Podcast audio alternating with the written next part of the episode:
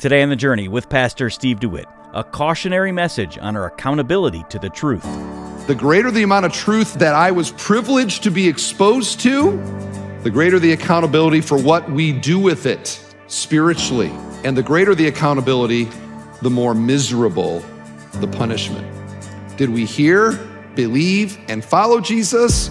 Or did we hear, reject, and go our own way?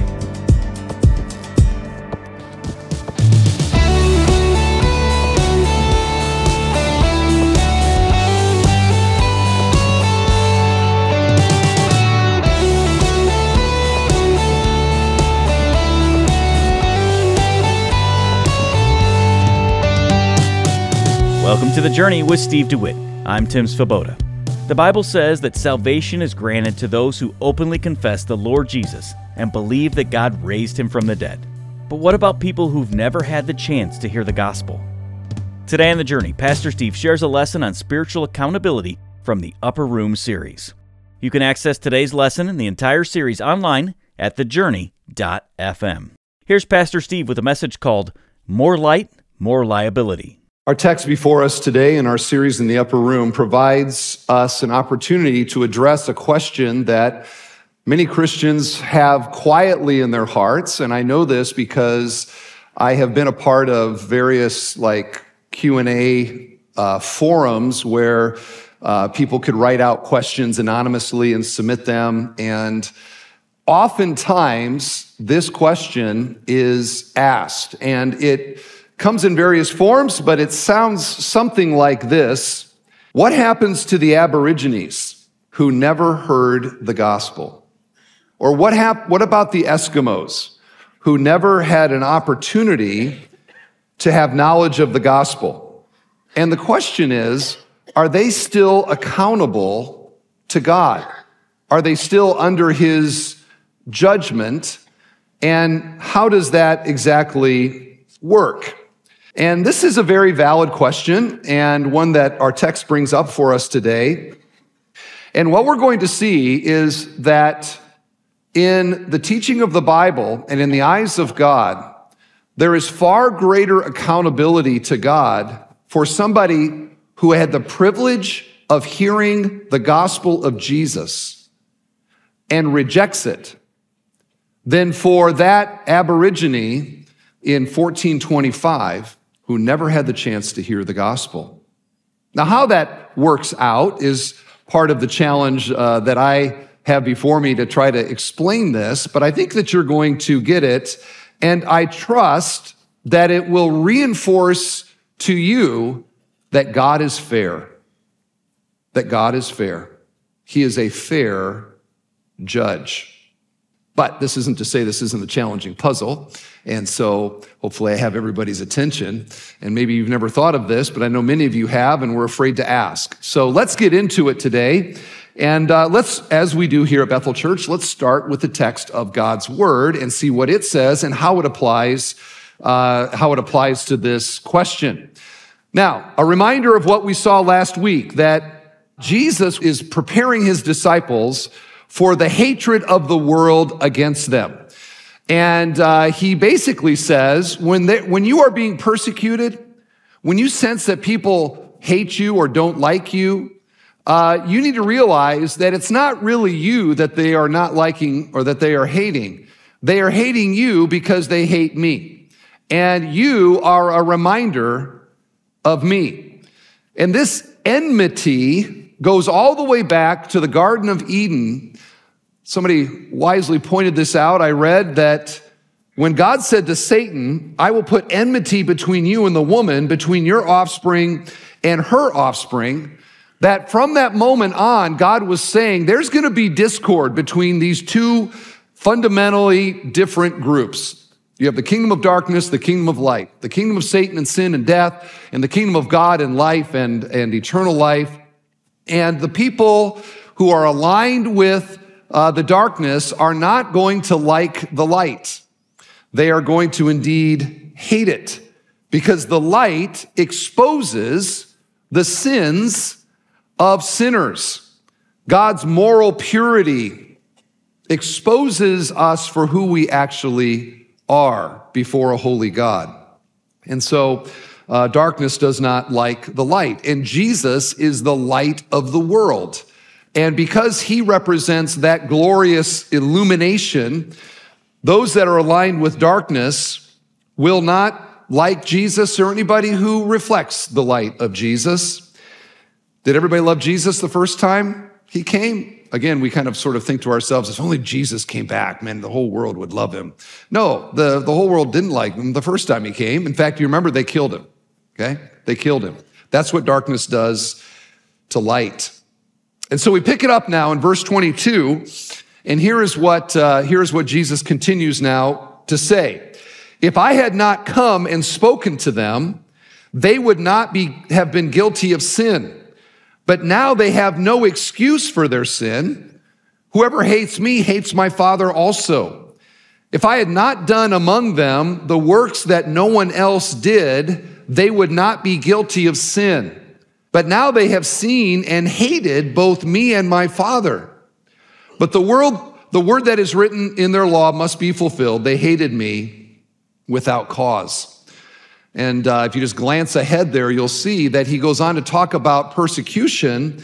Uh, in, and he says, they're going to put you out of the synagogue and they're going to think they're doing it as an act of worship to God. That's how misled they are. We think of Paul, for example, who persecuted the church and was doing it out of a religious zeal. He thought he was serving God by arresting the Christians. And then Jesus appears to him and says, Why are you persecuting me? And we see the alignment between Jesus and his people that hatred and persecution of Jesus is actually hatred and persecution of Christ. And you see that same thing that he said before that they hate you, they hate me. We're in this together. Now, our focus today is on the end of chapter 15. And if I maybe didn't catch it the first time I read it, but Jesus says that there are two aspects of his ministry that increases the guilt and the accountability for those who heard what he said and saw what he did. And those two things are what he spoke, verse 22, and what he did, the works that no one else did, verse 24. In other words, miracles. So Jesus says, because you heard what I said and you saw what I did, to reject me, they are, quote, guilty of sin. Okay, so we see in this that to personally hear the very words of Jesus audibly and with your own eyes to see the miracles of Jesus it heightens the responsibility to reject him. Now, what is this saying? Okay. What this is saying is this, is that the greater the light, this is the title of my sermon, the more the light, the more the liability. The more the light, the more the liability. Now, by light here, I mean exposure to the gospel of Jesus Christ. The more that I hear, the more that I know and understand, the greater the guilt then for rejecting the light of Jesus. Now, he highlights two things here. And the first is what he said. And we know that Jesus was a teacher. They called him rabbi. They called him teacher, greatest teacher to ever walk uh, the earth. And to realize that what we have recorded in the gospel is only a fraction of the teachings of Jesus. I mean, he taught everywhere he went. We have some of it recorded, but not all of it those that walked with Jesus and even the Pharisees who hung around to uh, criticize him were personally hearing the audible revelation of the Son of God. Some received it, some did not.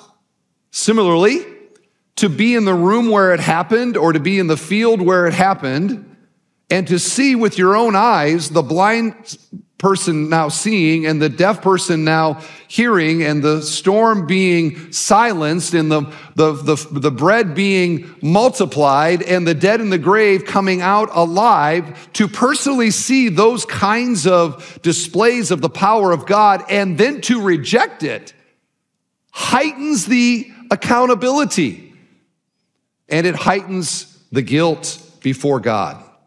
Now you might be thinking to yourself, who cares? Like if, if, if you go to hell, you're going to hell. And it's just all the same. And in some respects, that is true because there are no pleasant places in hell. Okay? There's no like uh, break room or something where you can uh, get away or whatever. It's, it's no doubt all of it divine judgment. All of it is completely absent the goodness and the beauty of God, which means that hell is absent of everything that you like about this world. There is none of that in hell.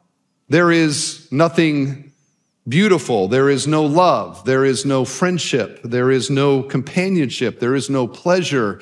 You know, this sort of thought out there, well, if, if my buddies are going there, I want to go there too. You're not going to see them there. Okay? You're not going to see them there. There is nothing that reflects the goodness of God in hell. And everything that reflects the goodness of God in this world is what we love in this world. There's none of that in the next one. There is no good day. There is nothing to hope or to look forward to.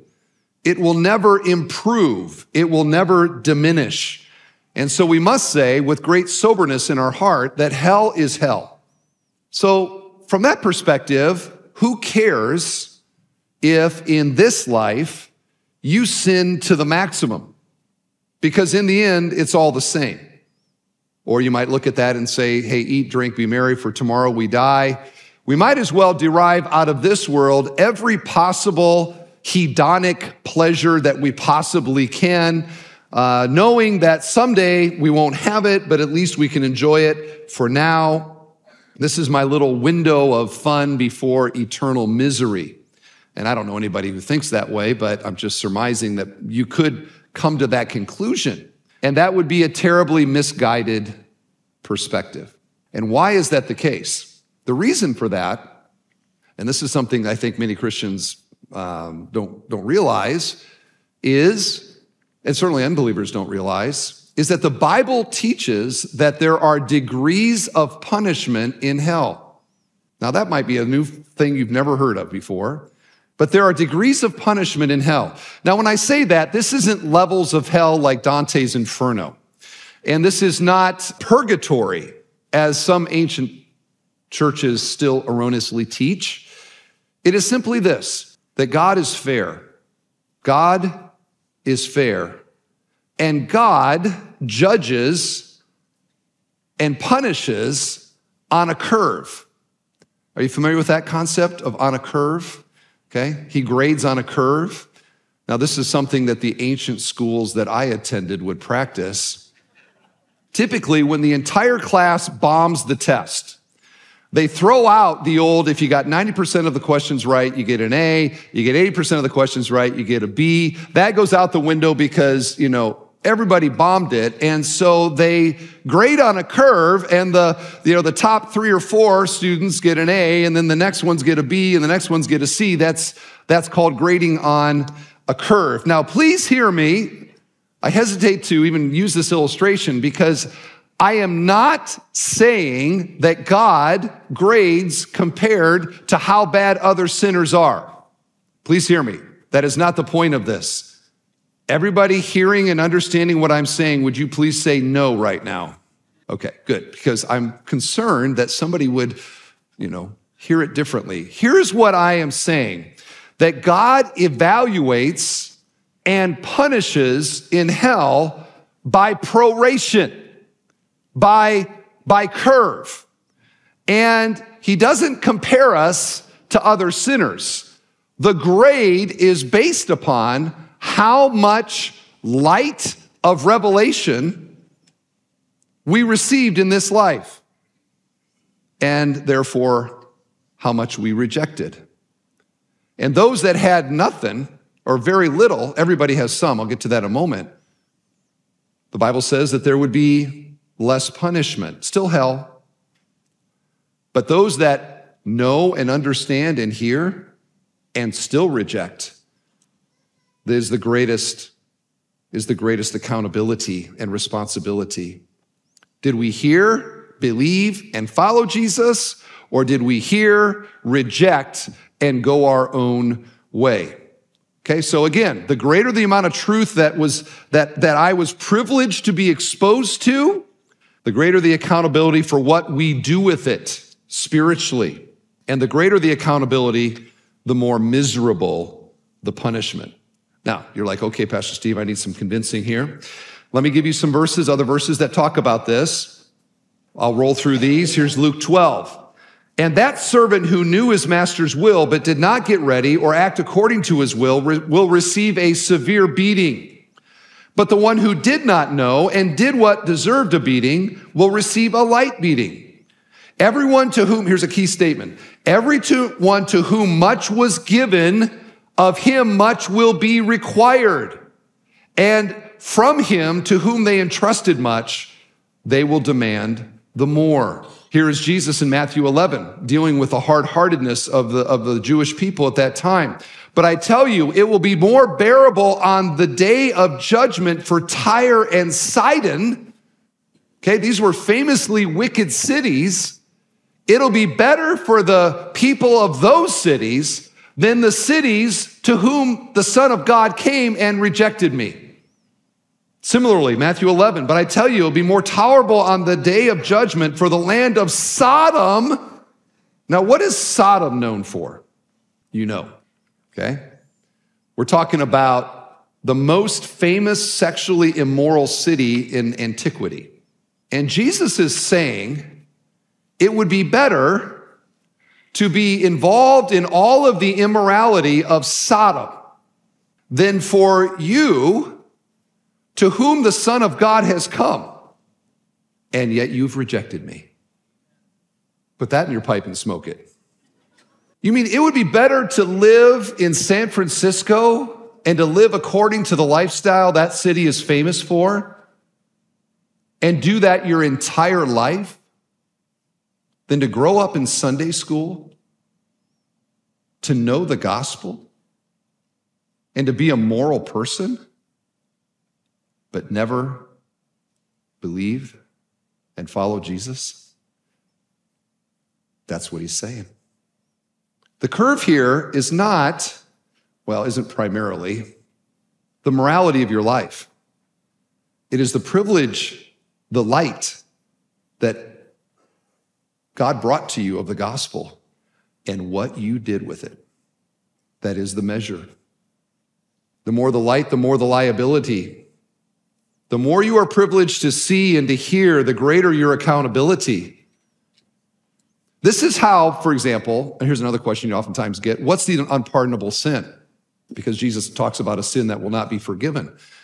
And what is the unpardonable sin? It was something unique to the Pharisees and the Sadducees who personally observed the Son of God on earth speaking uh, divine revelation and doing divine miracles and attributing all of that to the work of Satan. That Jesus says is unpardonable. Now, why is that unpardonable?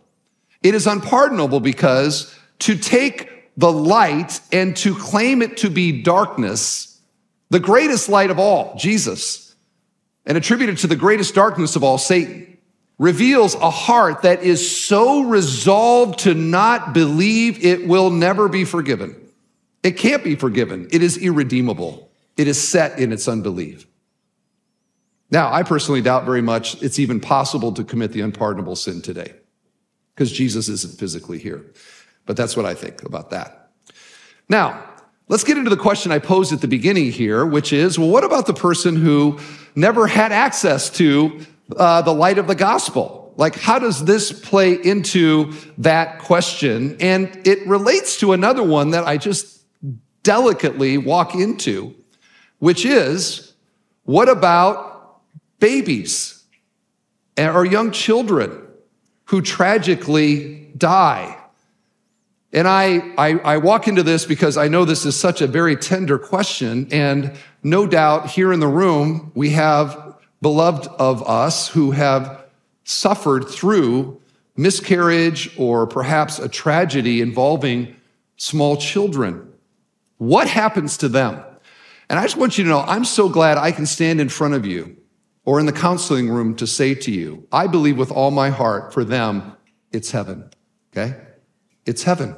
but it relates to the thing that we're talking about in terms of the why of that.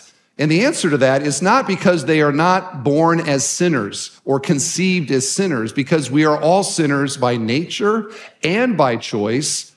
We are not righteous uh, in conception, no. But a young child, and I would even include in this, by the way, uh, adults who have severe mental uh, development issues. I would answer similarly for this. But children cannot spiritually appropriate divine revelation, either from creation or shouting the gospel at them. They cannot understand it. They cannot appropriate that. They cannot discern spiritual truth. But where does this awareness come from? And the Bible says that one of the powerful means of our awareness is the created world around us. Okay? That creation, the Bible says, is sufficient light of who God is that we are all accountable to God. This is Romans 1. Okay, for the wrath of God is revealed from heaven against all ungodliness and unrighteousness of men who by their unrighteousness suppress the truth. For what can be known about God is plain to them because God has shown it to them. For his invisible attributes, namely his eternal power and divine nature, have been clearly perceived, interesting word, ever since the creation of the world in the things that have been made and here's the conclusion. So they are without excuse. Now think of this that God has so created the world and so wired us as human beings that the creation communicates to image bearers what our creator is like and an ability for us to discern spiritual truth from the created world around us. We know the heavens declare the glory of God. Isaiah 6, the whole earth is full of his glory. And theologians call creation general revelation. And it's general because it's just like, it's like uh, revelation in mass, okay? The whole thing is telling us what God is like, and all humanity experiences that. You're listening to The Journey with Steve DeWitt and a message titled More Light, More Liability. We're a little bit past the halfway point in our series called The Upper Room. But if you're just tuning in, you can access the complete series at thejourney.fm. Well, in a world filled with uncertainties, the assurance that God unveils His glory throughout the earth brings us comfort. The beauty of nature, the intricacies of creation, and the harmonious order of the universe all serve as a testament to His majesty and goodness. In this way, the boundless grace of God extends to all, inviting us to acknowledge His presence and respond to His call of salvation. But as Christians, there still remains a vital role for actively sharing the message of Christ. That's why here on the journey, we're committed to spreading the gospel to men and women across the country each day. As a listener supported ministry, we rely in part on your assistance to sustain our efforts. Your financial contribution plays a crucial role in keeping this Bible teaching program on the radio and web, reaching listeners with the timeless truths of God's Word. Would you consider giving today to support our mission? You can call us at 844 7 Journey. That's 844 756 8763, or conveniently give online at thejourney.fm. And as a thank you for your generous gift, we'll send you the Upper Room. It's written by best-selling author John MacArthur. This remarkable book offers a biblical exploration of the last words spoken by our Lord during his final moments with his disciples. This book will help readers find solace and strength, embracing the truth of God's Word and the comfort of His presence in our fallen world.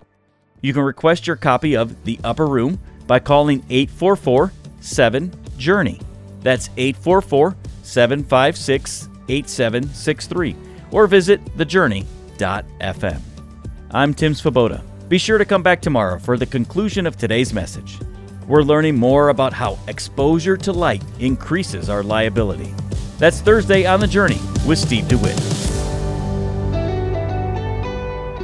Today's program was produced and furnished by Bethel Church in Crown Point, Indiana.